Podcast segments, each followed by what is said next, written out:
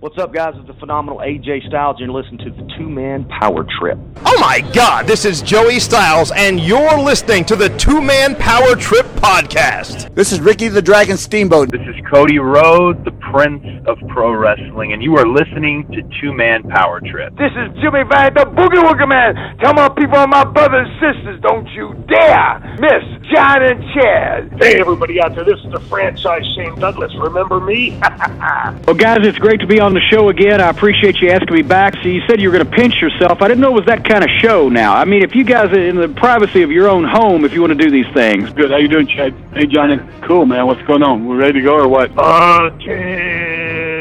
Hey man, what's up guys? This is Homicide. Oh, that's my homie, Homicide with a big homie club. Yeah, that would be it. Hey, this is David Penzer, and this is the two-man power trip of wrestling. Well, thank you, thank you. Hear me, fear me. I don't do many wrestling shows anymore, probably because I'm a bit ignorant. You guys probably know ten times more than I do. Look, Mean Gene, I can't be beat me. I'm the greatest of all time. And I would say that. And every kid, I, they knew they could kick shit out of me. Great talking to you guys. It's been your pleasure. They've worked in and around the wrestling business. They've studied thousands of hours of wrestling, and now they bring to you the greatest legends, Hall of Famers, creative minds, and both current and future stars of pro wrestling. They are Primetime Paz and Chad, the two man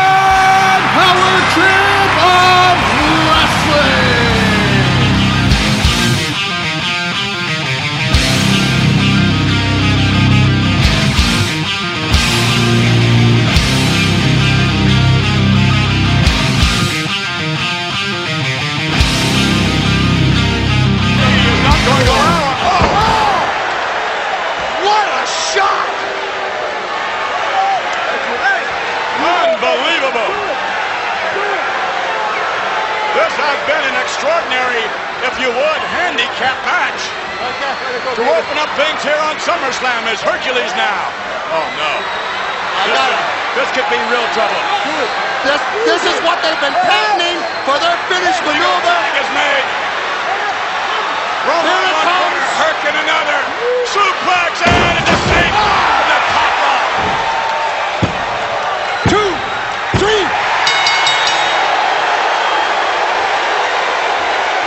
Are your winners, Power and Booray.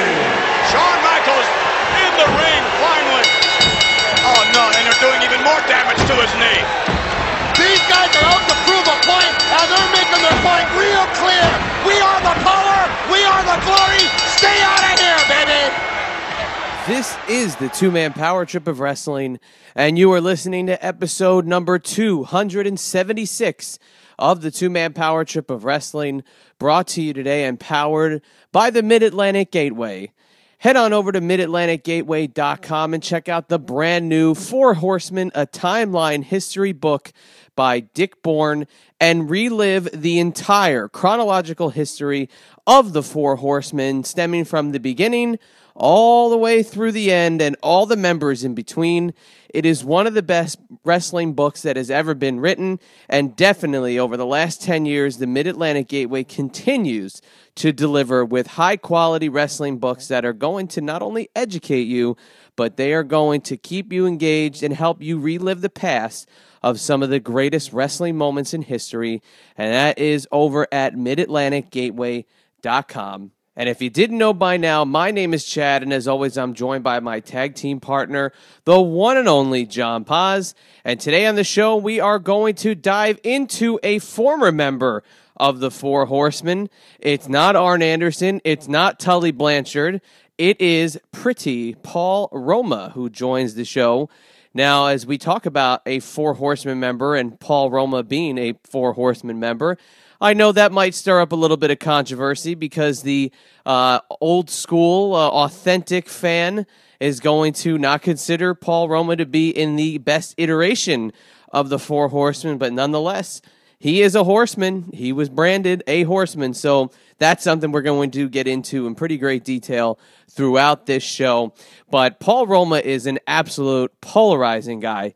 And he's somebody who, whenever he says something, you know, it's it's automatically going to raise an eyebrow. And I always found that to be really interesting about him because whether it's people who want to call him a jobber or somebody who is just enhancement talent, that is completely false and untrue. And that just goes to show you that the education of the wrestling fan needs to really be emphasized when it comes to some of these guys from the past because you might have seen Paul Roma lose matches on TV, but what a career Paul Roma was able to put in and what a story behind becoming a professional wrestler and even getting into the WWF for Paul Roma. And it's all going to be documented on this show because he tells this absolutely uh, heartbreaking and emotional story about why he decided to become a wrestler and getting into the WWF in 1985 and what that did mean to him. But there's so many cool things with Paul Roma. And one of the things that I really, really loved was being able to talk about his former tag team partner from Power and Glory, Ray Fernandez, aka Hercules. Now, Hercules, if you grew up in the 80s and into the 90s, was one of the mainstays of the WWF. But when you look back at his history and you see all the places that he hit before the WWF, he had a great body of work, and he was definitely a guy that was perfect for Vince McMahon when he decided to go national because he was this big brooding guy with these gigantic muscles and all these power moves. But unfortunately, his passing about 10 years ago, uh, he's kind of been lost to time. And I like with this show, what we can do is we like to keep the memory alive of some of the folks that maybe newer fans aren't that aware of. And we get some of the most detailed stories about how Paul Roma traveled with Hercules, how close they were as buddies.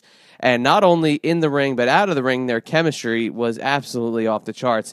And that is one of the main things I want you to take away from this interview is listen to the stories about Hercules. And we want to help carry on that legacy of Ray Fernandez, who did just an absolutely phenomenal job during that late 80s uh, expansion of the WWF. But John, as I welcome you in here, Paul Roma's also got a wrestling league going on in the state of Connecticut. He's doing a lot of really cool things uh, on that side of the coin. He's helping train the stars of tomorrow, as we like to say, with all the guys that do have a wrestling promotion or they're helping train the newer kids getting into the business. But the things that he has to say about NXT and Triple H are also going to raise some eyebrows because the perceived heat between Paul Roma and Triple H is addressed by Paul, and it is really going to open up some eyes because it might not be as controversial as you think because there might not really be a problem there. So, John, as I welcome you in here, why don't you talk a little bit more about what Paul Roma's got going on today, as well as some of the other highlights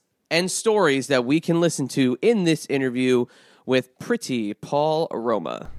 Yes, Chad, the two man power trip is back at it. And of course, like you mentioned, June 17th in Danbury, Connecticut at the Danbury PAL, the Rumble in Paradise, brought to you by Paradise Alley Pro Wrestling. We'll have a huge show starting at 7 p.m. featuring WWE Hall of Famer Tito Santana and, of course, our guest today. He is pretty, he's a horseman, he is Paul Roma. And Paul Roma was an awesome interview, so outspoken, so super honest. And he's one of those guys that just pulls no punches.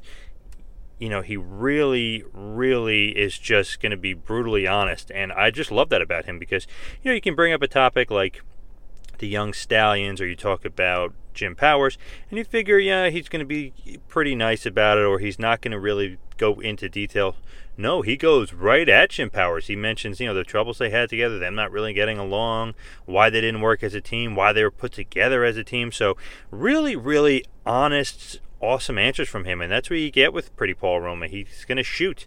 He's not going to bullshit. He's not going to, you know, pussyfoot around. He's going to give you the brutal, honest answer. And I absolutely love that about him. He's just awesome. And that's why I love this interview so much and we do get a pretty good amount of time at it, Paul, as well, over an hour. So that was awesome.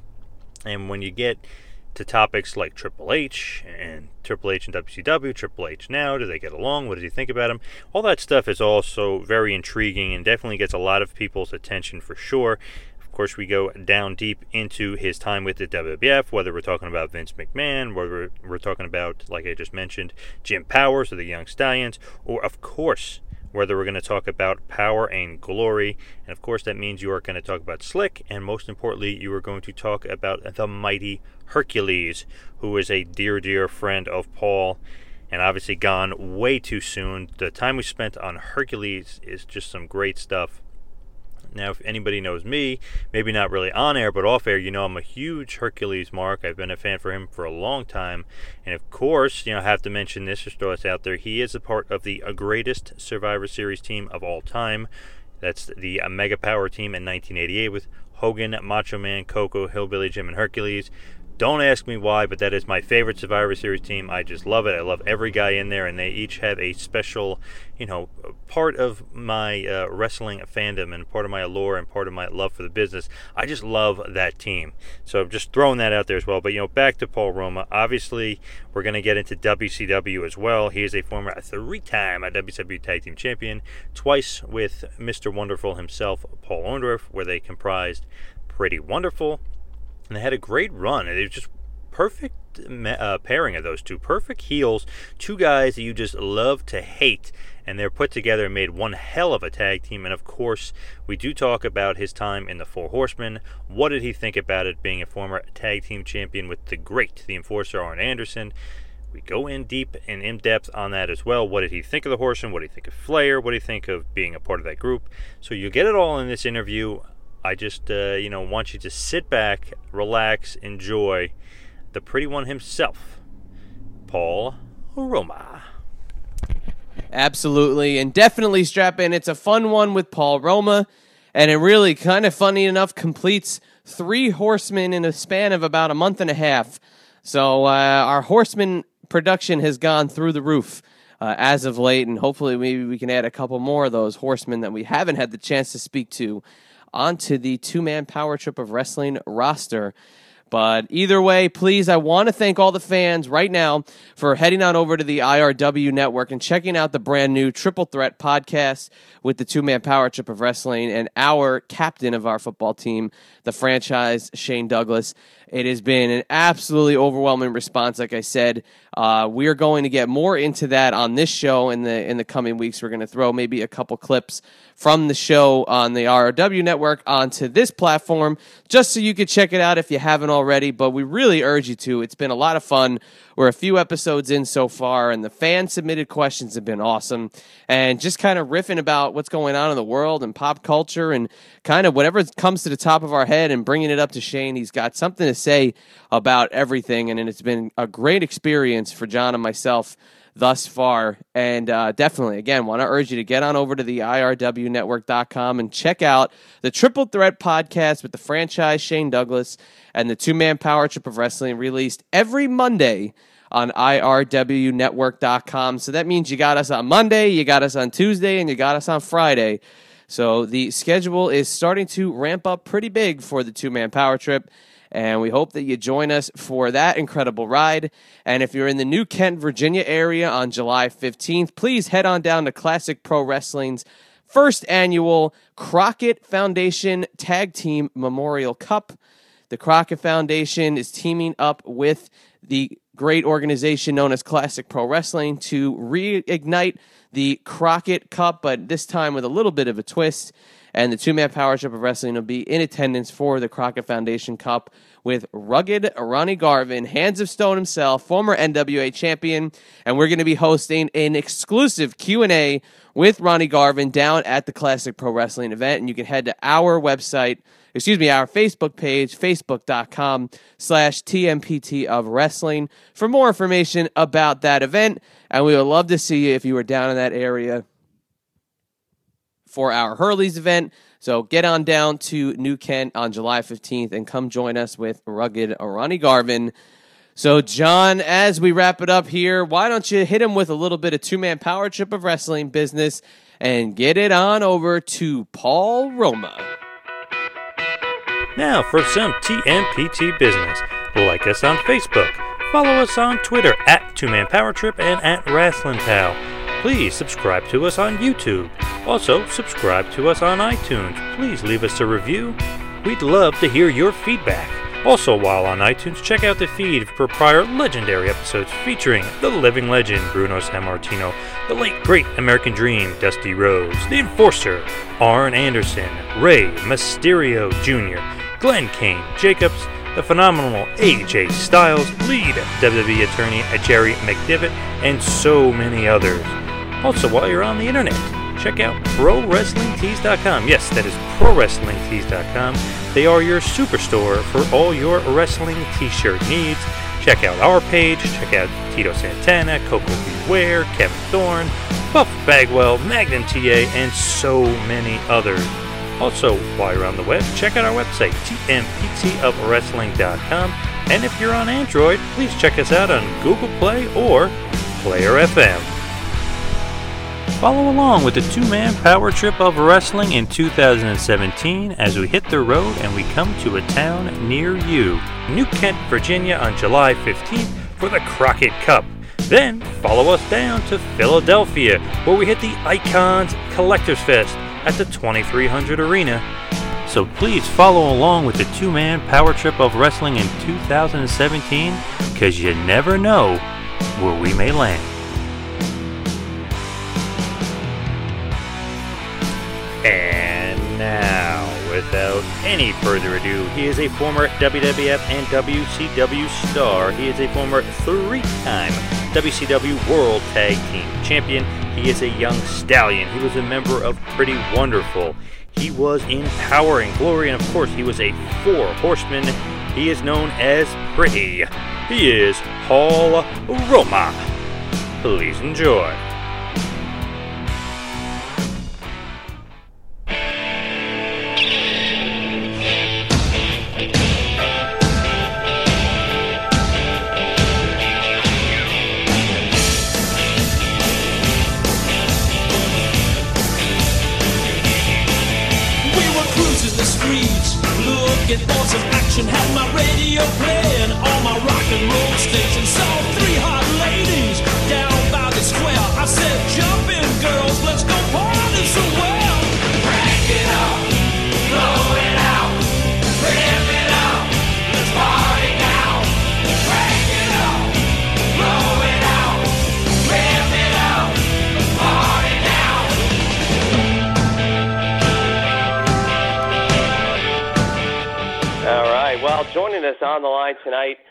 A former three-time WCW World Tag Team Champion.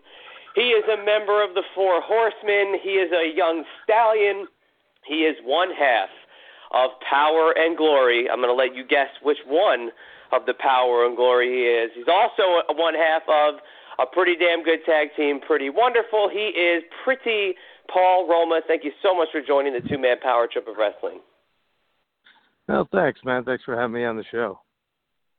Uh, we're uh, we're very excited to have you. Of course, we're here to talk about something very near and dear to your heart, and that is Paradise Alley Pro Wrestling. You guys have a huge show coming up June 17th, featuring a good friend of ours in WWE Hall of Famer Tito Santana. But uh, basically, I guess uh, first things first, we'd love to hear a little bit more about Paradise Alley and how that's been going for you. Well, I'll tell you, uh, Paradise Alley is my actually my fourth wrestling school. Um, you know, had them in different places. Um, had to move, had to uh, shut one down because uh, my wife was uh, pregnant, so you know things weren't going to work. But um, you know, now opened up another one. So it's in East Haven, Connecticut. Uh, very cool. You know what I mean? We got a great, great group of guys, which most of them you'll be seeing um, on the June 17th show. And if you get a chance to actually go and look up some of the footage that's out there, you guys have pretty decent crowds. You guys have pretty good workers, and of course, you can't forget Paul Roma still can get in there and uh, and mix it up. But one thing that I love about you having a wrestling school is you are old school to the bone. And I'm sure there's a lot of kids out there that are learning the correct way, and that is uh, the way that you were brought up. But how do you like filling that role in as a trainer? Now it's something that we see a lot of guys trying to do, but not a lot of guys have the kind of experience and the kind of background that you do. Well, you know, I, I see a lot of um, a lot of young guys will come to my school Um, I've asked them where you know where you've been, have you worked before? Uh, a few of them backyard wrestlers, you know, self-taught. Uh, quite a few come from other schools, and um, you know, there's a lot. The hardest thing to do is correct somebody else's mistakes. You know, I'd rather get somebody that is right from scratch, you know, ground zero, and then I could, I can hone and skill them my way, and, and and use their skills and you know their talents to uh, really you know exemplify what what they do. Um, and, and again, it just I, I'm the only school that I know of anyway that teaches ring psychology, which is old school. You know, it's not about taking a hundred bumps. I explained to them, it's about taking quality bumps. So uh, that's that's pretty much how I do things. You know, and and it seems to be very successful. Yeah, and one thing that you know I personally always loved about watching you was the finesse because you had a really, really great look, but you did a lot of stuff that at that point I think people were trying to do, but you were somebody you know you went up for that top rope drop kick, you were hitting it and you were doing it with absolute precision. If you were going up for that flying body press, it was literally exactly how it should look. And I think, like I said before, about other guys that are training, you know, that maybe not have the experience that you do do you see the guys coming in that want to just be wrestlers or they want to now just be WWE wrestlers? Um, wow, you know that's that's a fine line. Um, they they want to be they want to wrestle for the WWE, uh, and they watch and and try to um, emulate a lot of what they see on on TV, which is not what you know what made the sport what it is or the entertainment what it is today. Um, you know, it was it was the old old timers, the old school as we call them, that told stories, kept the people interested, and that's what I have with my students. So they can go out there. Nobody needs to know who they are, but you know, within the first minute, they already know who the bad guy is and who the good guy is, and and that is very very important. You know, especially when you have no notoriety, you're not on TV, um, you know, if you have 600 people in the crowd, maybe three people, maybe 10 people know who you are.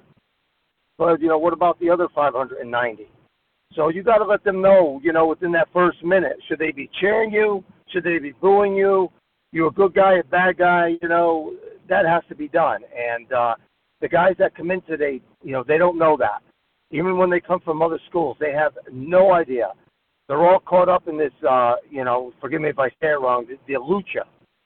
You know, they want to do a hundred different things that mean absolutely nothing. And while they're, you know, exciting the crowd for the most part, when they stop, then the crowd they lose the crowd. So they got to do more. You know, so when when do you call it quits? When do you stop? You know, when when do you tell the crowd? You know, you when do you make them cheer you on your command, like old school, or boo you? you know, because you got the ring psychology that that allows you to dictate to the crowd when they should cheer and when they should boo. They don't have that now. Yeah, it's a fine line between the heel and the baby face, and who's trying. It's really now who's trying to outcool one another, who's trying to, you know, uh, win over a, you know, a very small segment of a fan base, and whereas you were a part of a touring machine, this is more of a television-based network machine that's kind of uh, singular to one segment of the fan base. So when I kind of look at what you've done in your career, and you're a very outspoken guy, I love that about you because you tell it like it is. We see the guy who's running the WWE developmental, and obviously you have a history with him. But based off of your interactions with Triple H, do you think he is the right guy to be running a developmental territory for WWE? Um, well, I mean, I my understanding is he's running NXT, and, and correct me if I'm wrong. And no, you're um, correct. When I say you know, territory, I mean that whole thing. Okay, so you know, while I think he's turning out a fairly decent product, I, I think people, you know, I think people have a misconception of you know how I feel about Triple H. You know, you may say, "Well, I heard what you said." Yeah, but you know, sometimes that can be misunderstood also. You know, when Triple H went to WCW when he first started, they asked me to, you know, to help train him and and and sharpen him up and and that's what we did. You know, him and I we tagged, and you know it was fun. Um, I, I have no qualms about you know Triple H as far as that goes. I also know that somebody had either a Twitter account, I think it was, and they were really going at it with Triple H as me. And I cut a promo and told them to cease and desist because, you know, you're not me, and if it keeps up, you know, I'll find you, you know, and you'll be in a lot of trouble because I don't. If I want to get myself in trouble, I could do that. I don't need somebody else doing it for me. You know, I have a big enough mouth. Um, but as far as Triple H is, my understanding is, and I haven't seen, you know, be honest, I haven't seen that much NXT. I, I know my my students tell me mostly about it, but it seems like, you know, from what they say, it's a different product than WWE. Um, and you know that that is good. On the flip side, just like you have TNA, you know they I they're they're like they're a step behind or a year behind Vince. I think if they write really good storylines, they'll they'll have it made. They'll be really competitive with Vince. Um, WWE, I I just don't see it. You know, I I watch a couple matches from WrestleMania at a buddy of mine's house, and now I understand why I don't watch it. You know, I tried, I did my best, um, but again, you know, I mean, the uh, the match with with uh, what's his name, their uh, their big hero, you know, the phony that comes out, Cena. Um, you know, I I called that spot. You know, you mentioned Vince in there really quick, and that's it's kind of an interesting relationship. Obviously, you know, father-in-law, son-in-law with Triple H. But back when you left the WWE, and now we're talking what 1991, 92, did you ever expect Vince McMahon to still be running the show overall the way he still is today? Um, I, I know that Vince said he always wanted to do a pay per view a month, and he wanted to get rid of the house shows. And um, I, I thought, for the most part, that's pretty much where he was going. Um, I also know that they read scripts now, so they're they're basically told how to wrestle. You know, they read the script. This is what we're supposed to do. And when we in our day, you went out and and you called your match. I mean, you knew what the finish was going to be, but for the most part, that was it. You know, you had to go out there and, and you gave the crowd what what you were supposed to give them, not what you know, not a choreographed match. Um, I don't understand how these guys do it. I really don't. I mean, you read a book, and then you're supposed to remember every spot. That doesn't make any sense to me. But again, that's my understanding of what's going on. Um, I don't know. You know, Vince always liked guys that were well built, good looking, and then of course you had to have the not so well built and the not so good looking. You know, and great wrestlers and semi great wrestlers and plain out shitty wrestlers and um you know now i just again i don't see the product i i just you know you got roman reigns which he looks great. He could work. Great crowd appease you know appeal. He it's um you know i mean why are they always bringing back the old timers? I mean doesn't that tell you something? They they need that spark you know they you know they they need the austins and and and The Rock and you know some of these other guys. Uh, you know, I mean, I'm I'm surprised Undertaker doesn't come back within a year after he heals. I mean, they they need guys like that. You know, those those are the guys. Um, so I don't know. You know, it's again. I, I said this on Steve's podcast. I'll say it on yours. Um, my guys are old school. They get it. Uh, I'll put them up with anybody. You know, I know that that Vince or Triple H, they they missed a boat on a lot of young talent that's out there. I don't know what they're where they're picking their people from, but you know, there's a hell of a lot more talent that they're passing up, and it's it's really it's sad because they could make their product that much better, especially after what I see out there. I mean, you know, some of that stuff is just just god awful, and you know, I wish I could remember some of their names. I mean, now that everybody's wearing jeans, and and you know muscle shirts or wife beater shirts. I mean, really? I mean that that's what it's come down to. Hide hide my body. I don't know. You tell me, man. You guys are the wrestling fans, not me. Well, if you want to know how I spent my day, it was watching uh, a lot of great old school uh, Power and Glory, uh, Young Stallion, Paul Roma matches. So that's pretty much the extent of my wrestling watching these days. I don't watch the current product, but I want to tie in, you know, what you said about uh, just mentioning just briefly with injuries.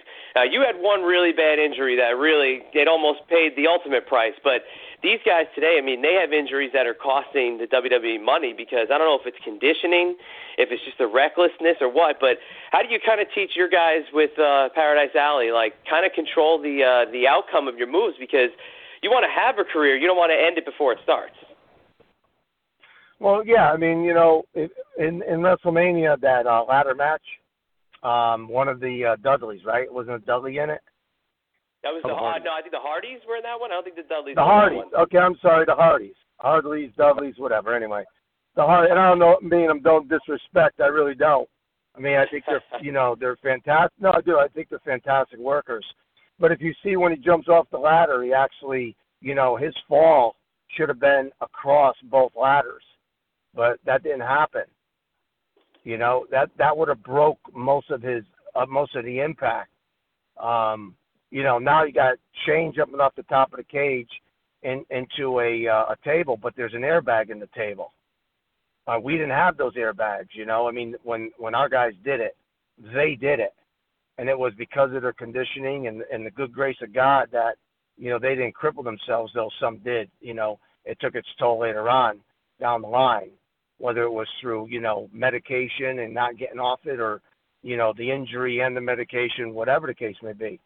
But um, you know, again, I had I had this young talent, and um, I even uh, Mario Mancini saw him and said, "Man, kid, you got the goods." And he says, "You know, I just where are you from? Because you know your wrestling is superb." And he said, "Oh, Paul Roma taught me." He goes, "No shit." He goes, "You know, I knew that that, that style looked familiar." And here's a kid that could have, should have, and didn't go to the WWF or WWE now. And he stayed in the independent circuit, and he's all busted up.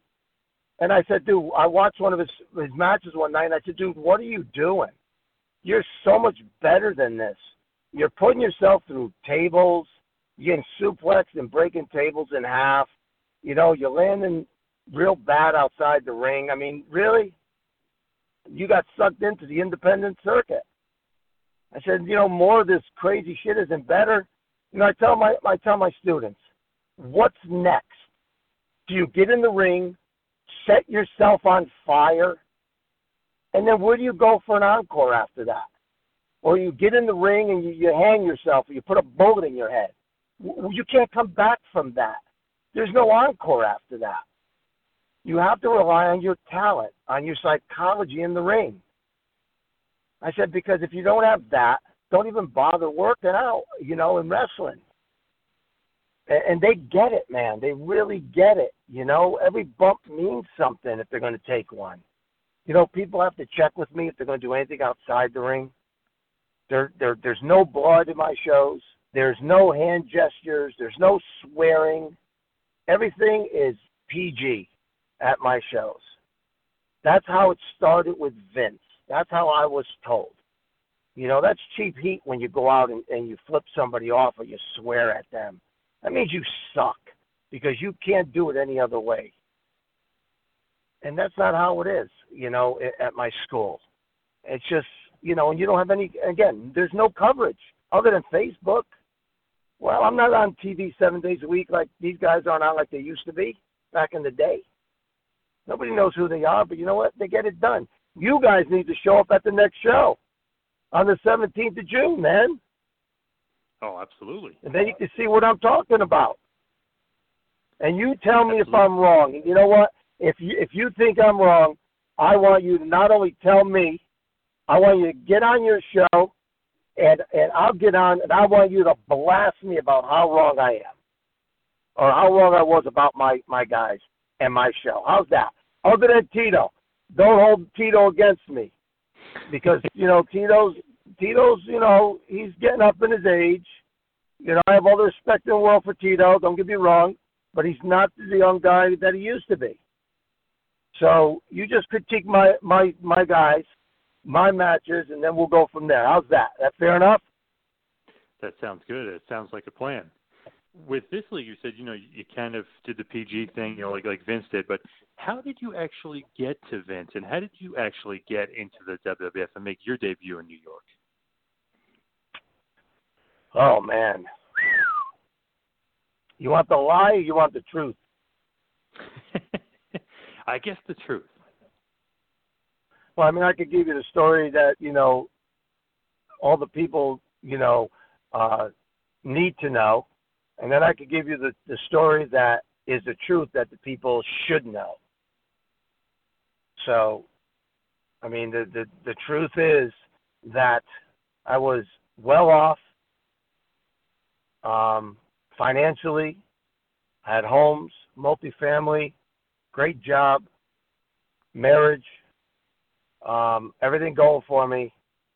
And then my baby sister was born and found out that she had Down syndrome. And it tore me apart because I had all this talent, all this health. And I said, What am I doing so great with my life? I got all this, man. But but what good is all that if, you know, I can't you know, I got a sister that is like that. So I said I gotta become a role model. How do I do that? So I got into wrestling and I set my course. And I said, no matter what happens or how badly I get hurt, I'm going to stay the course. And I'm going to become a role model for kids. And my little sister was the whole thing behind it. She was everything behind it. Those days I, you know, was hurting or, you know, the first couple months when I tore my knee up, I just kept going and going and going. And all I thought about was my baby sister who had trouble walking. And I'm going to complain about a torn up knee? Not, not me. Um, and I just, I just endured and kept going on. She's my inspiration. So, um, but you know, at the end of the day, you can only do so much. So I became a spokesperson for St. Jude's Foundation. Um, go visit all those kids.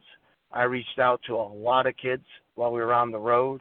Um, I actually met uh, one of the spokespeople for uh, St. Jude when I was in Tennessee, and that got me got that ball rolling. Um, you know, hospitals, visiting hospitals, and um, yeah, I thought that was a really really nice thing. Um, I wasn't phony like the other guys that they threw in the wrestling books. They asked to throw me in there, and I said no. I want to do charity for who I want to do it for. I don't need people just you know using me because of my name. I want to get out there and do it myself. So they kept me out of the books, which was fine by me. Um, it was all free. They didn't have to pay me to go meet these kids like they did some of the other wrestlers um, who didn't want to be there anyway. And I won't mention any names because I have no respect for them, but I'll just leave them being assholes that they are. And uh, then Ray and I got together, Hercules, and I came up with the name Power Glory, which stood for Strength in God. And I said, listen, the only way this team's going to work is if you do what what I've been doing. And Ray, having you know about 600 kids, I'm just joking. I love him. Um, said absolutely, I'm on board, man. I am I am 100% in, and that's what made us take off. So no matter how Vince tried to bury us, um, we still got out there. People still loved us. Um, you know, we visited a lot of kids, hospitals, and um, but again, he still has the power of the pencil. So as much as we should have been on top for a long time, Vince made sure that that didn't happen. And I have no control over that. Vince is more powerful than God while he's on this earth. I can tell you that right now. Because he has the power of the pencil, brother. And it's crazy that Power and Glory, like you said, such an underrated tag team, such awesome, you know, putting the, you know, obviously, you know, the power guy and then the speed guy, you know, the high flyer with the power guy. Hercules, one of the most underrated talents of all time, just the way he looked, but then the way he worked in the ring, and then putting you guys together, and then even throwing Slick in there, who was you know, obviously a great talker himself. I felt that team was a bit underrated. Obviously, I think you probably feel the same way, right? I mean, of course, it, I mean we were underrated, and um, you know I, I got to go with something Bret Hart said, which was, you know, you guys are the greatest tag team I've ever seen. And I told him, I said, well, damn, Bret, you know, I, I really appreciate that. You know, coming from you, that that that's a great, you know, compliment. And he, and when we beat the Hart Foundation in Nassau Coliseum for the belts, and then they took them away from us that night because they said we cheated. Okay, um, you know, I turned to Ray and I said, you know, damn, did you hear that crowd, dude? And he said, yeah. I said it was deafening. I said they cheered us over the Hart Foundation. He goes, that's right. He goes, but you know what? We'll never see those belts again. And I said, what are you talking about? He said, we'll never see them again because we're over. And you didn't create us. I mean, uh, Vince didn't create us. You did. And he was right. Never saw him again. Which is crazy because, like you said, the power of the pencil, and sometimes the underrated guys of a great team like Power and Glory kind of gets screwed. But you know, on, on the more the positive note uh, of you and, and Hercules together, what was that chemistry like? What was that relationship like with you guys? Because it seems like you guys bonded pretty well together. Yeah, I mean, you know, I, I, first started out with SD Jones down in Australia, and we gelled. You know, it was good. Super guy. Um, then came back here and got with Powers, and and we were like, um, you know, oil and vinegar. We just didn't mix, but it's what the office wanted, and I had to deal with, you know, his his ways, his attitude, whatever you want to say. Um, and again, that's my side. He has his, and what really happened, right? Um, then uh, we got with uh, Ray, but I'm going to jump one ahead. I got with Paul Orndorff. Um, Paul is a beautiful person, a fantastic man, and um, now we'll go back to Ray. Ray and I gelled. There was no ifs, ands, or buts about it. Uh, I knew what he was thinking when he brought a guy over, and he knew what I was thinking. It was the freakiest thing um, that two people he he he got it and and I got it. And I said to him and he said to me one day, um uh, Ray said, "You know, a lot of guys don't like you." And I said, "Well, Ray, that's because they don't know me." And he goes, "Well, you used to let them get to know you." I said, "You know what, Ray? If they ain't got the time to get to know me, I ain't got time for them." And he goes, "Oh, I hear you." So he goes, "I get you, man." And I said, "I know you do. That's why we are who we are. They can't stop us, Ray. Don't you understand? There's it's bigger than these guys. I mean, you know, they they try to beat us and beat us and beat us, but they can't. They just can't stop. You know, so they broke us up in France. They split us up, and that's when I walked away. And and they told Ray one story. They told uh him that you know basically I was out for myself and and uh you know I hadn't spoken to Ray in a while um and then when I went down to Florida him and I had lunch and and we spoke and I knew something was wrong and I asked him and he told me the story and I said Ray I'm your daughter's godfather I said you are my blood dude I said I have nothing but love for you I said do you ever think I would ever turn on you I said you know I'm almost hurt that you'd even think something like that I know they sucked you in, but you know, to the bullshit. But uh, you know, I said that would never happen. And I told them what happened. I, you know, Pat told me they were going to take care of me. They told me not to worry about him. He'll be okay. And I said, "What do you mean he'll be okay?" And I'm like, "Oh no, he'll be all right." And I said, "You know what, Pat? Fuck you." I said, "I'm done. I don't need this bullshit anymore." So we're a great tag team, man. I'm walking. So you know, we were. I was going home the next day. We're in France, and um, I went uh, by the office. You know, he told me to think about it, and I went by the office. I told Vince that I quit. I had enough, and you know, him and I went at it. So it is what it is. Um, I made amends as far as clearing up that bad story. You know, they always try to pull that shit. You know, grown men acting like little children. I don't get it, but it is what it is. I keep it real, man. People don't like me. I don't give a shit. I tell the truth. You don't like to hear the truth? You can't live with it because you can't live with yourself? It's not my fault. It's your fault. You're the asshole, not me. You know? I mean, people, oh, you burn your bridges. Burn what bridges? What am I burning? At the end of the day, you know, people say this, that, and the other thing, you know, about me and Triple H and you got this thing going on with. I got nothing going on with the kid. I mean, if I see the guy, I'm going to say hello to him, shake his damn hand. I'm not going to turn my back and put my nose up in the air. It's not like that. You know, I mean, he done he did stupid things. Everybody does stupid things. He said things about me before I cut the Horseman video. I heard different things. Now, whether it was the truth or it was a lie, I don't know. But you know what? I said what I had to say.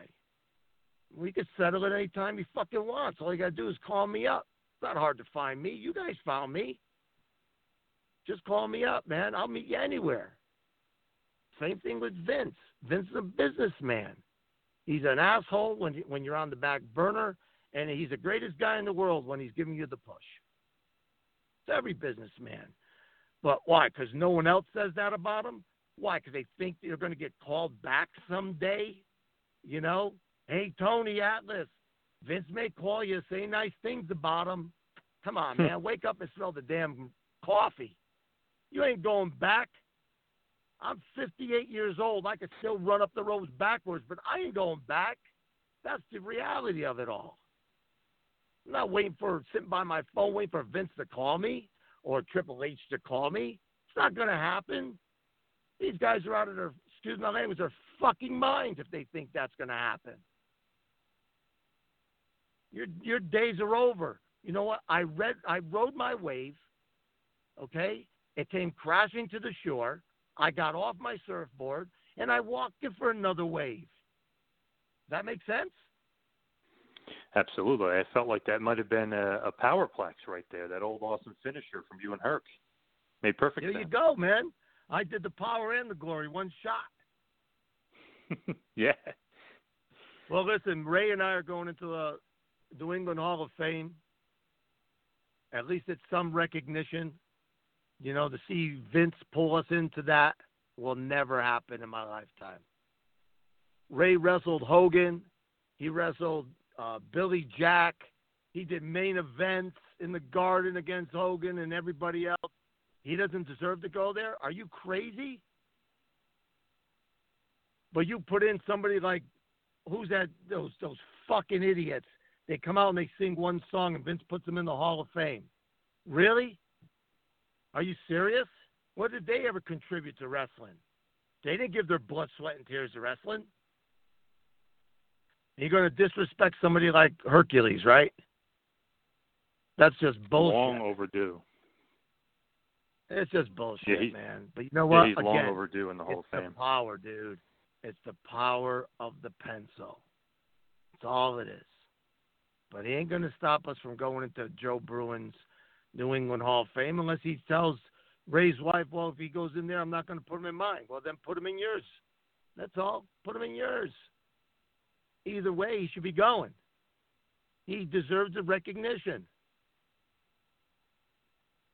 Absolutely. He's a great yeah, guy. he- He was a fantastic Definitely. wrestler. He was a great draw.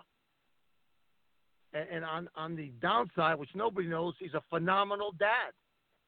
Long overdue in, the Hall of Fame. I mean, that's for sure.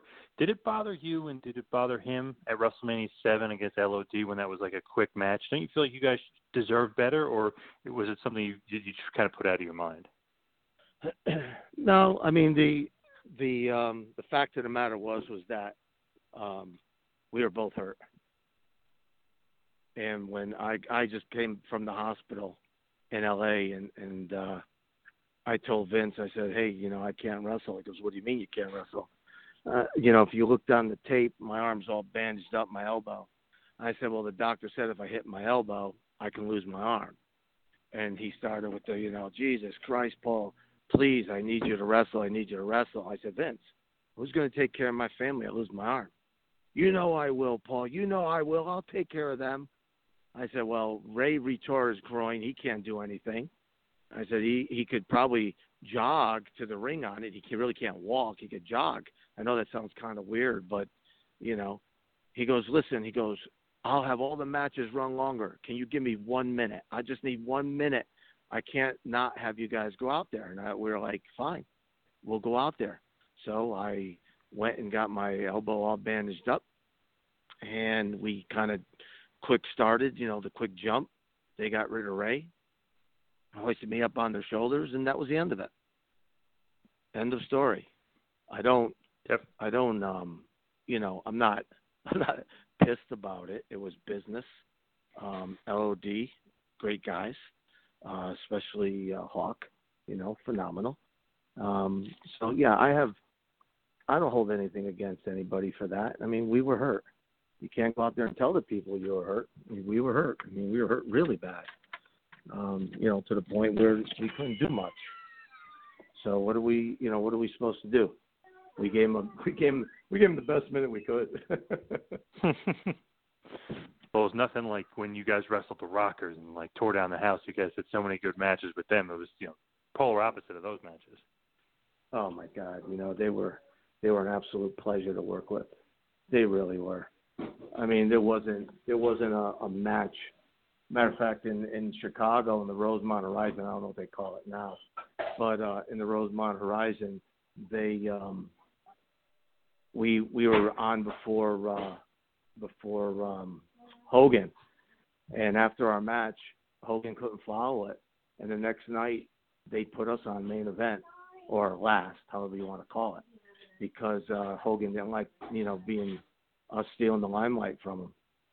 But I mean, we tore the place down. The Rockers were so smooth uh, between the way they worked and between Ray and I, the way we worked. It was it was just you know, I mean, like pouring water, man. It was smooth. There was nothing better than than that. So, um, but again, you know, you're dealing with egos. You know, Hogan always had to be on top.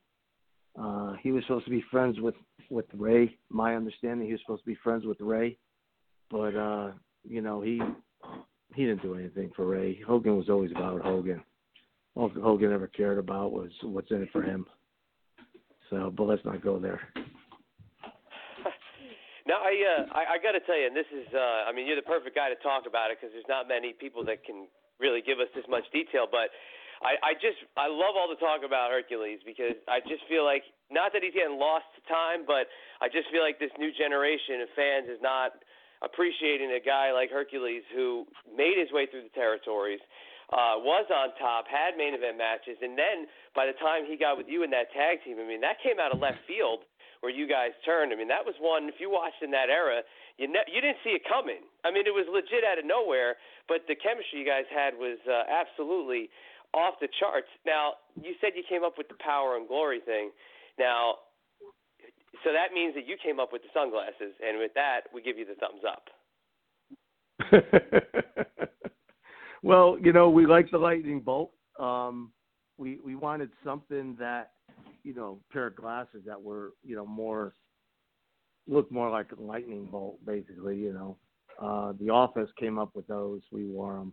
They didn't last long. They kept breaking. You know, we they only gave us so many pairs. Uh, we designed. I was in the office and and I like to cut off, so we went with that because we had the bodies for it. So that's what we went with. Um, you know, the whole premise of it was no matter what happens, uh, I always pin the guy. I'm the glory. So he could do whatever he wants, but at the very end, he tags me. I walk in, I pin the guy, and he loved it. He thought it was great. He thought it was fantastic. Um, he's the power, I'm the glory. But when we get beat, he never gets beat. They always beat me, and that was the other half of it. Um, and it happened in in the garden where we were supposed to wrestle the um, uh, was it Legion of Doom? Is that what they went by when they came WWF? Hawk and Animal. Yeah, LOD. Yep. LOD. Yeah. And so you know we got to the garden, and I think Hawk. Yeah, Hawk was hurt. So Ray comes in. He goes, "Hey, you know, Hawk's hurt." He goes, uh, "I said, well, I, I got Animal. It's me and him, no problem." I said, "Who's going over?" He goes, "Well, Animal is." I said, "Well, then I got him." You know. So he comes in the locker room to me, Ray, and he says, uh, "Hey, man," he goes, uh, "They're putting him over on me," and I said, "No, they're not." He goes, "Yeah, they just told me that they want Animal over on me." I said, "Well, I'm going to talk to Vince." So we went to Vince, and I say, "Vince," I said, "You know, I got a problem here." And he goes, "What's the matter?" I said, "Well, you're you're putting Animal over on Ray." I said, "He's my glory. I mean, he's my power." I said, "You beat the power, you beat the whole team." I said, "You could beat me all day. We don't get hurt, but you beat the power." I said, "We might as well call call it a day. It's over." So he goes, "What do you want to do?" I said, "I'll go out there against him." He goes, "Okay, done." I said, "Thank you." that was it. So I went out there and I gave him my triple backbreaker, which I had to hide for about two weeks uh, from uh, from Animal because he was pissed. The guys were razzing him that I threw him around like a newspaper with my triple backbreaker. Um, but I thought it was a good match overall. I, I you know, I thought uh, I had a lot of fun anyway. Um, you know, Ray used to tell me, he goes, "Listen, man, you're as strong as a house." He goes, "Do what you want to do." I said, "No, they told me I can't press people over my head." They said, "Leave that up to you." He goes, "Just do it. Don't listen to them." so yeah, I mean, it, you know, you could have called the team Power and Power. I mean, I hate to say it, you know, it's uh, if you were there today, you know, you'd probably be bigger than you know nine tenths of the guys that uh, that are working. But you know, I always thought the power and the power because just because you know you could do the flying, like I said before, the finesse, you did it all. But you know, if we just take a step back uh, for a second, just to cover the uh, you know the young stallion stuff, just for the uh, the vintage WWF fan out there. Uh, you guys obviously ridiculous physiques at that point. Uh, is that why they paired you two together? Because they felt you guys had that similar look. Um, I don't. Well, I, I mean, I I know the gist of it. I don't know why they picked him and me, but um, I know that Tom Zenk and Martel split up, and they were going to be the next tag team champs. Um, so what happened was they said, you know, holy God, you know, what are we going to do?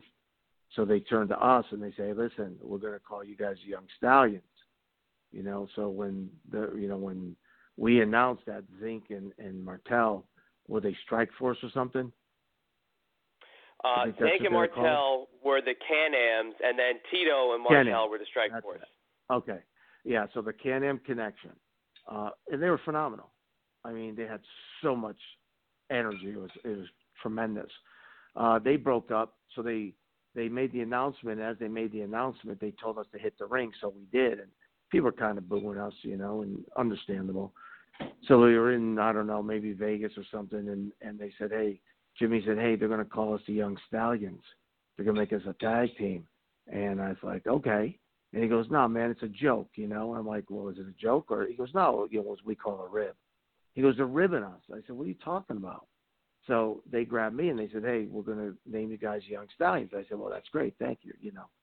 And he's like, yeah, it's a stupid, man, the Young Stallions. It's a joke, you know. They're playing a rib on us. And I'm like, dude, not a rib. So they started to give us a push, you know, and then somebody said, why don't you call yourselves the Italian Stallions?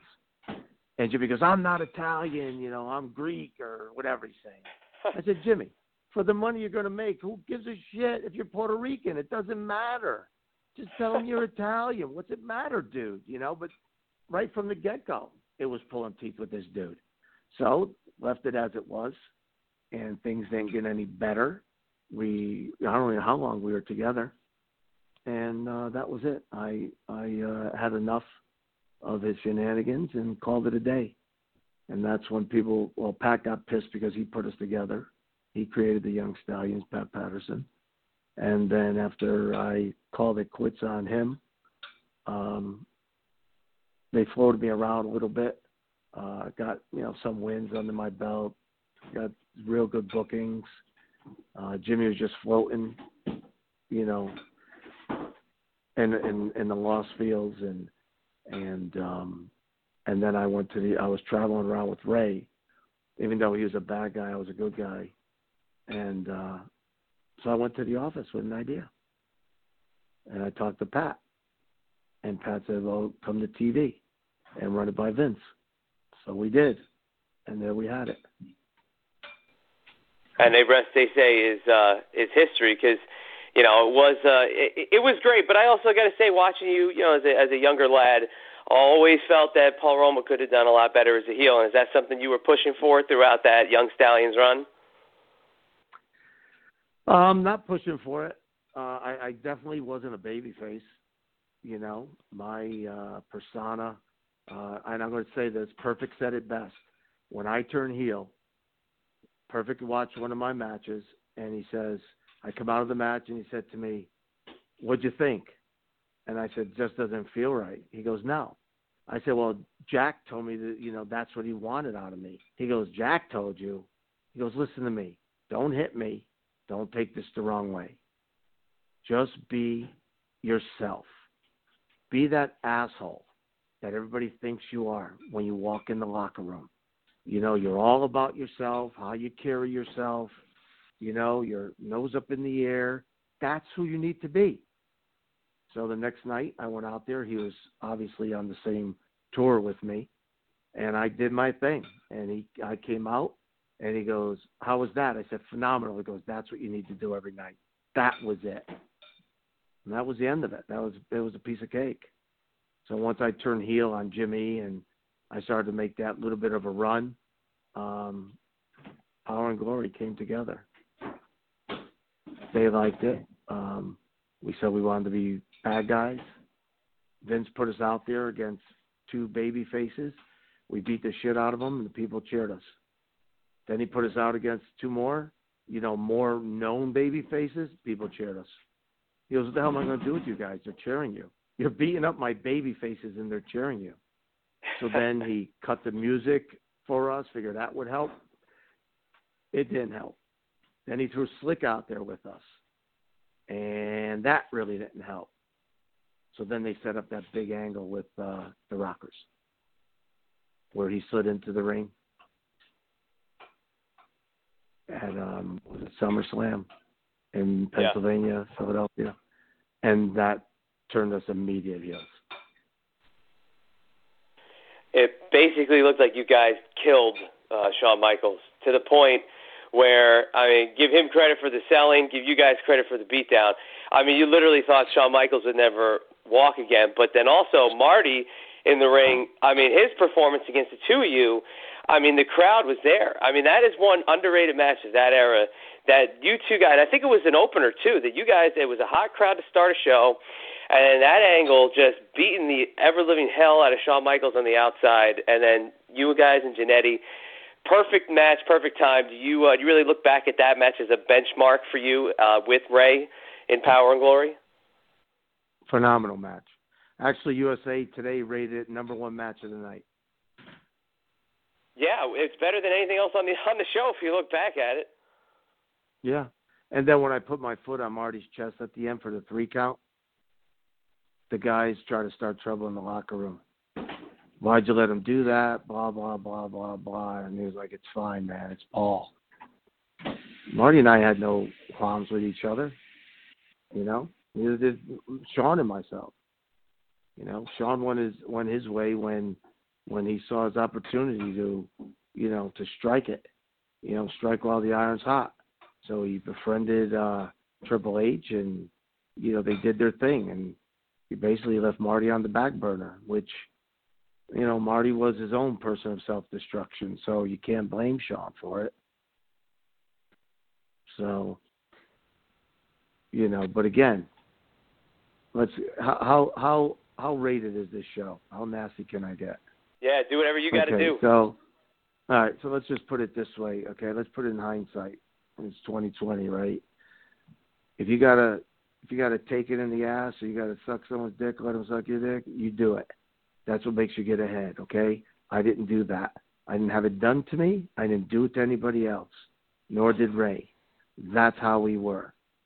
Okay? One of the biggest jokes in the locker room with Ray was, hey, if my partner would only let him suck his, suck his dick, then we'd be uh, main event every night. Okay? And that was the big running joke. All right? That didn't fly with us. So maybe it's because we didn't do that that we didn't get our push. Now, I'm not saying the people that got a push did that. Don't get me wrong, because I know that'd be all twisted, turned around every which way you can to get heat, you know, on my side. But at the end of the day, let's just say Ray and I, we were straight arrows. We didn't play that game, that card. That wasn't. That just wasn't in our our uh, our traveling uh, suitcase. So we did what we needed to do. We kept it straight and, and honest we worked hard, we trained hard, and that was the end of it. We we looked for what was what we were due, and we didn't get what we were due. So, but you know what? They couldn't stop us, just like you're talking about it right now. Power and Glory. That's one tag team. Just like I had the drop kick, highest drop kick ever in professional wrestling. It's in the books. They can't take it away from me. Wait till someone else could jump and kick Big John Studd off the top of his head. Yeah, seven feet. I want to see someone else do it. Plant their left foot on his forehead and the right foot over the top of his head. I want to see someone else do that. Not happening. So you know what? They could say what they want. They could call me a jobber. They could call me second rate. They could call me whatever they want. You know what? I know that I made it. And I made it right. Straight arrow. I didn't do anything I wasn't supposed to do. I kept it clean. I didn't bend over for nobody. Neither did Ray. So you know what? They could all take that to the bank. And as far as those those couch potatoes that think they're real wrestling fans that think you know they're better than everybody else, they could kiss my ass too.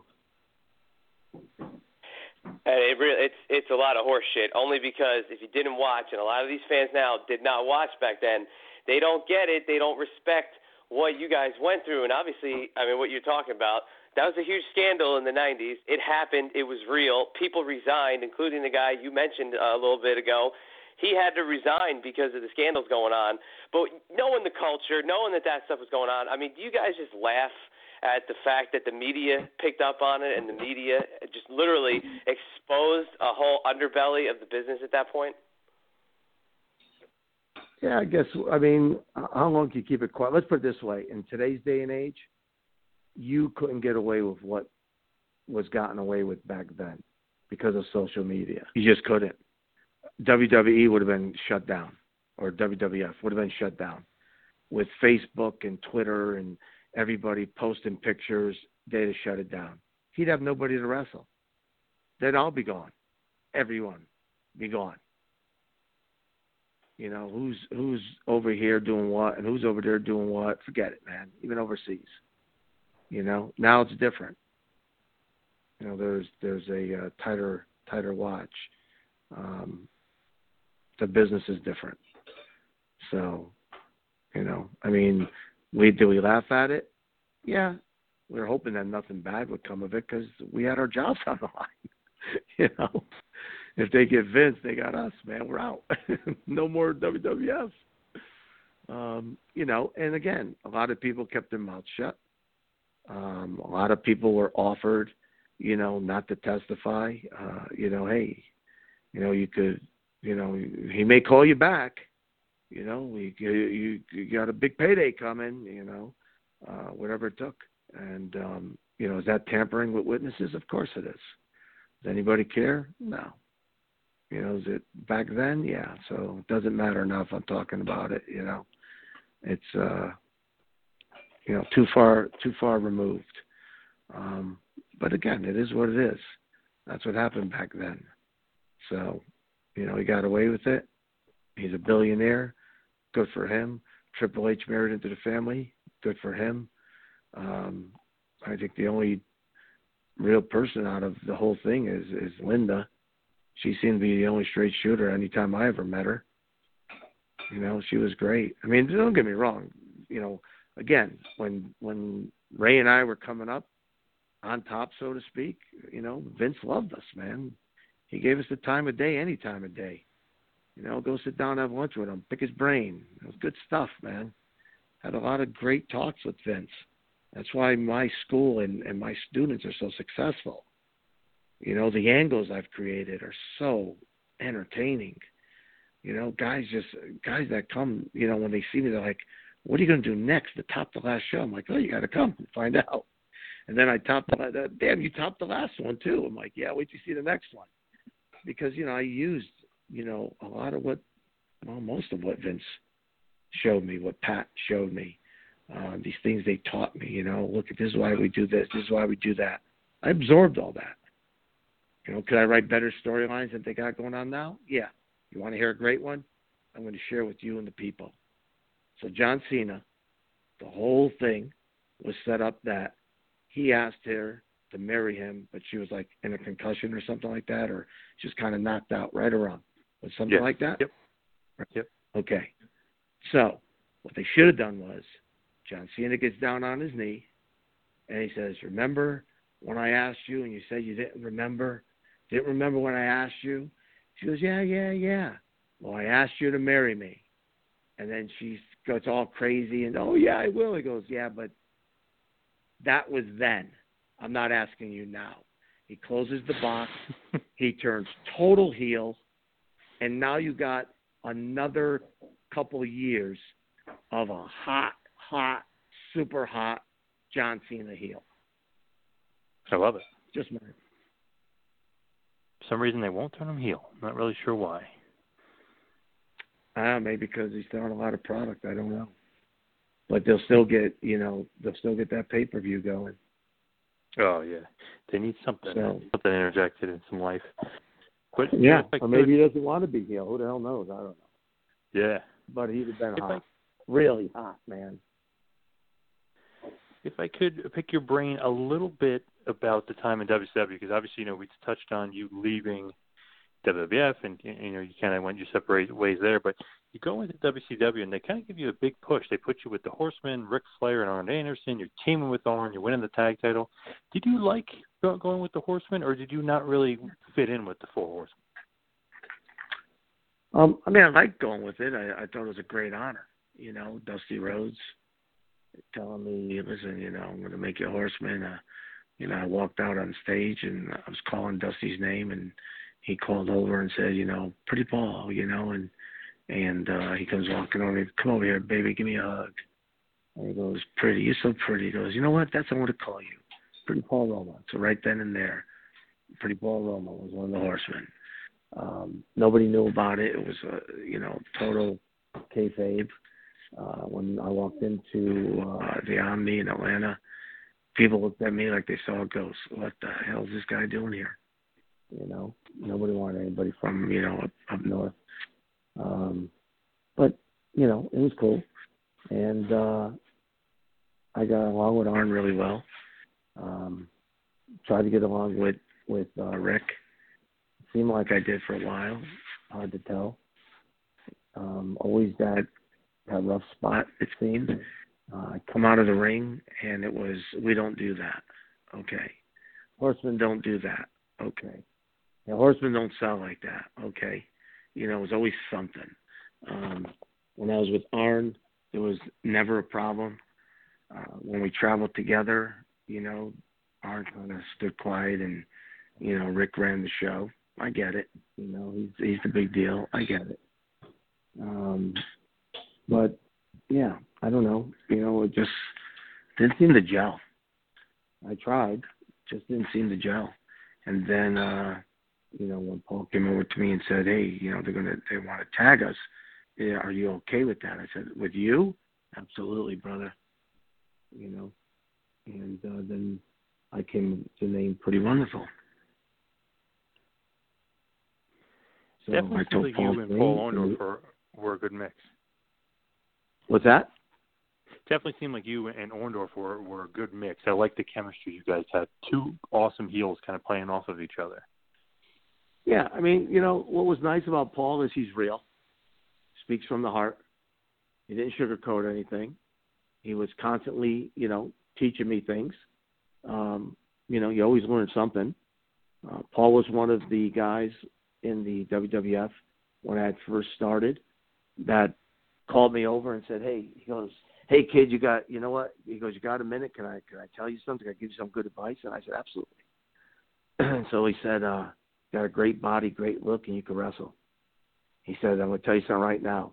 Vince ain't going to do anything with you." And I was like, "Holy shit!" Talk about tearing someone's heart out, right? And, yeah, uh, really. he goes, so what you have to do is you got to go out there and whatever Paul Roma does, you give the crowd what Paul Roma does every night. Whether you're tired or you're busted up, you're hurting, you go out there and do it. And uh, that stuck, and that's what I did. You know, there's times I didn't want to drop kick, but you know what? I did. Maybe it wasn't as high because I was hurting, but I did it. And um, that stuck with me my entire career. And then we end up rendezvousing in WCW and tagging up, and I sure the hell told him that again. He goes, "You remember that?" I said, "No, I never forgot it, Paul." And he's just uh, real, man. You know, he's just real. Those those people are hard to find. You know, those are what you call keepers, man. Um, so yeah, we hit it off really well. Uh, we talked in the car. about the match, what we could do better, maybe what we shouldn't have done, maybe what we should have stopped them from doing, and um, that's a good tag team. You know, that's that's how it works. You know, you discuss what you did. You don't just have a match and get in the car, drive to the next town, and not talk about it. Not if you want to make yourself better. So that's what we did. And it's such a good pairing of heels. I mean, you guys obviously win the tag titles twice, and you know you go on, you fight Stars and Stripes and uh, Bagwell and Scorpio, and then you had some good matches with even Kevin Sullivan and Cactus Jack. So it seemed like the chemistry was there, and you guys were able to pull good matches out of all different types of teams. Do you guys pride yourselves on being able to not only wrestle one style but every style and pull a good match out of any tag team? I don't know how other guys feel. Um, we tried to get the best match, no matter who we worked with, the best match possible, because we felt that the fans deserved it, and that's what we wanted to give them. We wanted to give them a great match, not good, great. You know, we got out of the uh, of the um, of the match. Um, you know, we go back and and you know we look at each other. Ray did it with me. I did it with Paul. Um, it was one of those things. You know, what'd you think? Like I, liked it. I was like, "You sure?" And he goes, "Well, what do you think?" And I was like, "Yeah, I thought it was damn good." He goes, "Good, good, good. It was good." You know, and, and that's what it will be like. Um, you know, and then I like, you know, we could probably tighten this up here, or you know, maybe we could have done that, or maybe we shouldn't have thrown that one spot in. Like, yeah, well, you know, it didn't hurt us. though. I'm like, no, it didn't hurt, but you know, it's just one thing, and but that's how we broke things down. Um, I don't know what anybody else did, but I know Ray and I, we we just talk extensively. You know, the the longer the ride, dude, it wouldn't be silent in that car and we hated hated traveling with anybody else. We just loved traveling with each other because we could just talk, you know, and that was one of the things. If you got something to say about anybody, you say it to your partner, say it in the car when you two are alone. And this way it's Makes only sense. between you two. Yeah. And that's how it was. You know, so it was great. You know, guys would be like, Hey man, you guys going here tomorrow? Yeah, yeah, yeah, you know. What time you getting in? Oh, what time's your flight? Yeah, yeah, we we got a car. Yeah, we're gonna do this, whatever. We we didn't want to. We didn't want to travel with anybody else. It was nicer just traveling him and me. He would drive during the day and I would drive at night. That was our that was our rules. Now, with obviously, you know, with him in WWF, that's kind of a good high point and a great team. But in WCW, were you happy there, or was it kind of like, yeah, you know, I don't know if this is quite the right fit with me? Obviously, Pretty Wonderful was a pretty good success, but overall, were you happy with WCW? Yeah, I think it was less stressful in WCW. Um, you know, I mean, well, they brought me in on a high spot, that's for sure, uh, with the Horsemen. Um, there was no stress factor. It's you know, this is where you are. Um, you know, their downside was they flip belts like, you know, you change your drawers. You get up one morning like, oh, I've had these on for two days. Let me change them. That's what they did with their belts. I mean, there was like, hey, we're going to turn you on Arn today. Okay, you know, don't even build it. Just turn on them. One day you decide that you don't like them, you're going to turn on them. You know, they they had no really good storylines um, to speak of. But um, yeah, there was no there was no stress there. I, I had no, uh, you know, that I recall, I have no problems there. And same to WWF. You know, I mean, you're starting out. You know, you're you have no idea what's going on. You know, you take anything you can get. Get down to WCW, you've pretty much established who you are, what you are, and um, again, it wasn't uh, it wasn't stressful. That's what everybody asked me. What was the most stressful locker room you were in? Had to be WWF because you didn't know if you were going to get fired the next day. They didn't need a reason. they just shit canned you. WCW was different. Was that rumor true that in '97 you were almost going to come back to the WWF? No, a buddy of mine um wanted to get into wrestling. I begged him no. And uh he he was relentless. If you knew this kid you you would understand the word relentless. And uh another buddy of ours called me up and and I explained him why I didn't want to train him. So he goes, I understand. So I finally caved in and uh Fuji, we went down to Tennessee and Fuji was training us as a tag team. Um, not that I needed it, uh, but he was trying to get me to gel with him, make him understand how it works. And then I went to the office, to Vince's office, and I said, "Hey, listen, you know, we're." I told him, I told them we were cousins because we looked alike for the most part, and uh, so they said, "Okay, well, we'll give you a shot in, um, I don't know, just say Nassau Coliseum in New Haven." So we went into Nassau Coliseum. We wrestled two guys, and they kind of roughed him up a little bit, and you know he was green. He didn't know. Um, so then it's okay. He's probably nervous, so come to New Haven tomorrow, and we'll give you another shot. So we came down to New Haven, and they put us with some some enhancer that was a total jerk off, and some other guy. I don't even know who the other guy was, but um, that just never panned out. We were called the we called ourselves the Pretty Primos. We came down with tuxes on, and they tore off, just you know peeled them away. Um, yeah, and it never just didn't pan out. So, you know, it went by the wayside. That was it. No biggie.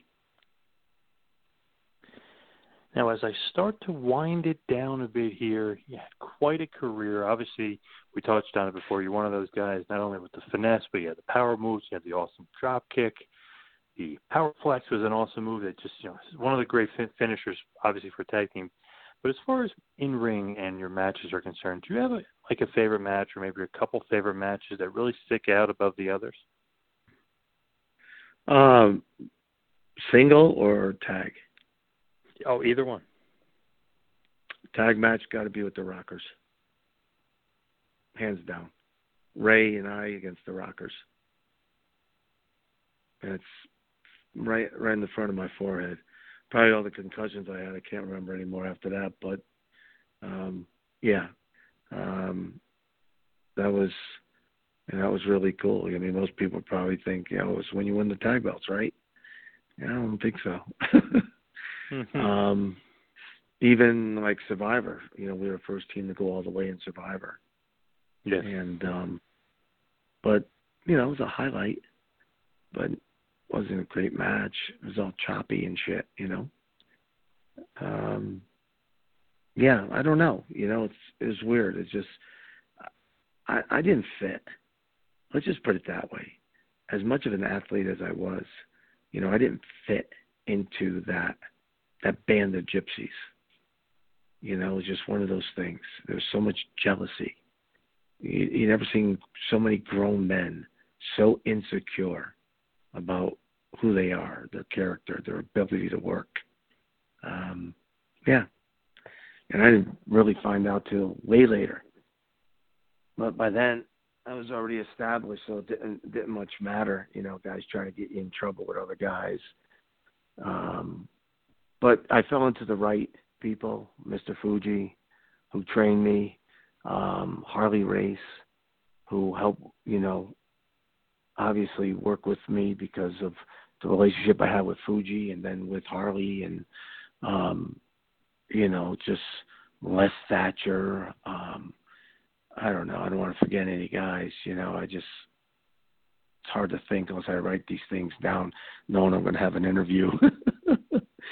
um, but you know these, you know, you know, Mr. Perfect, you know, another one. Um, pick his brain, you know.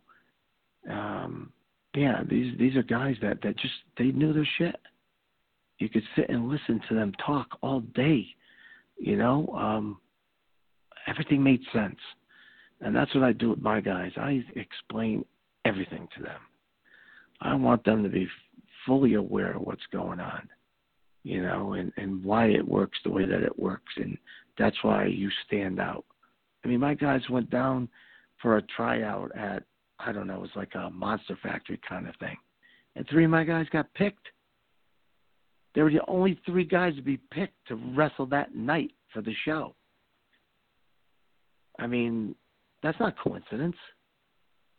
Standing out. I mean, you got 40 guys there, and my three get picked. Come on, that's not that's not shit luck right there. That's talent right there. Um, yeah, I'd love to have an in. You know, I'd love to have a, a, a dial-up number where I could say, you know, hey Triple H or hey Vince or whoever's booking, take a look at these guys, man. You're missing the boat on these guys. Um, but I don't.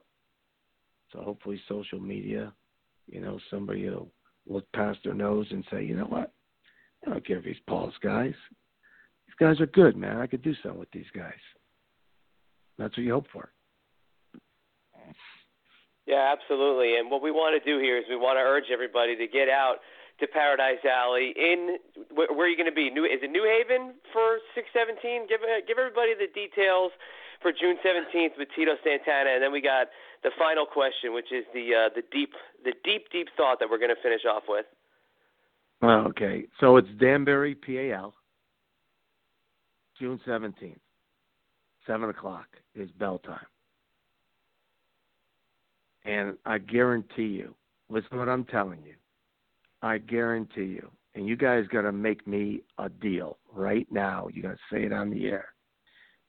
One way or the other, right or wrong, whether I come on this show and you hammer me or I don't come on the show and you give me nothing but praise. I want you to be at that show and I want you to tell your fans how good or bad it really was and I held nothing against you. I won't even kick your asses.